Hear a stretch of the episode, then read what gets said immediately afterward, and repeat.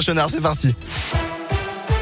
Un mot de vos conditions de circulation. Bison futé voire rouge aujourd'hui dans la région et dans les deux sens. Hein, sur la 43, surtout en direction de Chambéry.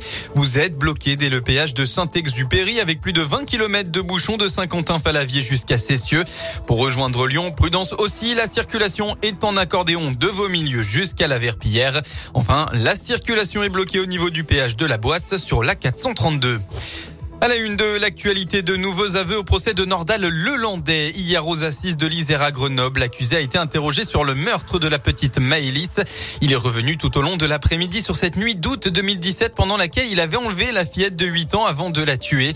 Mais après avoir reconnu le meurtre, il était resté sur une seule et même version ces dernières années, un acte involontaire.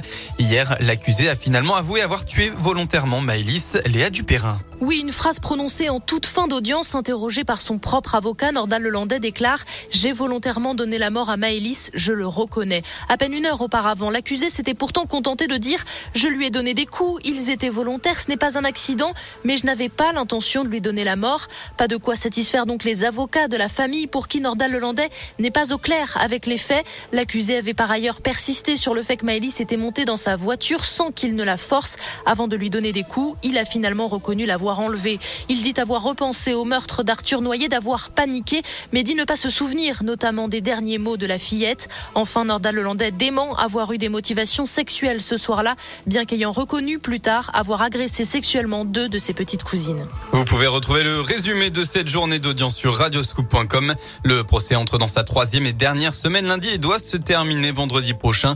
L'accusé encourt la peine maximale, la réclusion criminelle à perpétuité.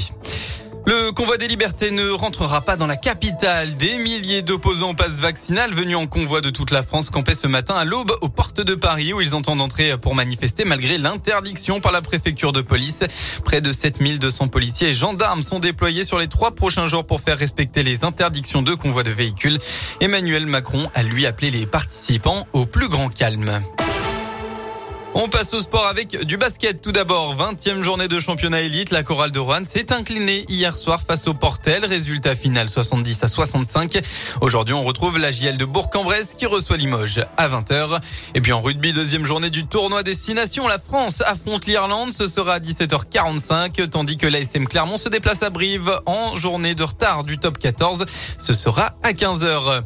Enfin, un retour sur les victoires de la musique avec cette domination sans partage d'Orelsan et de Clara Luciani. Hier soir, le rappeur de Caen a raflé euh, trois prix, deux pour Clara Luciani, hein, le prix de la meilleure artiste et le prix du meilleur album.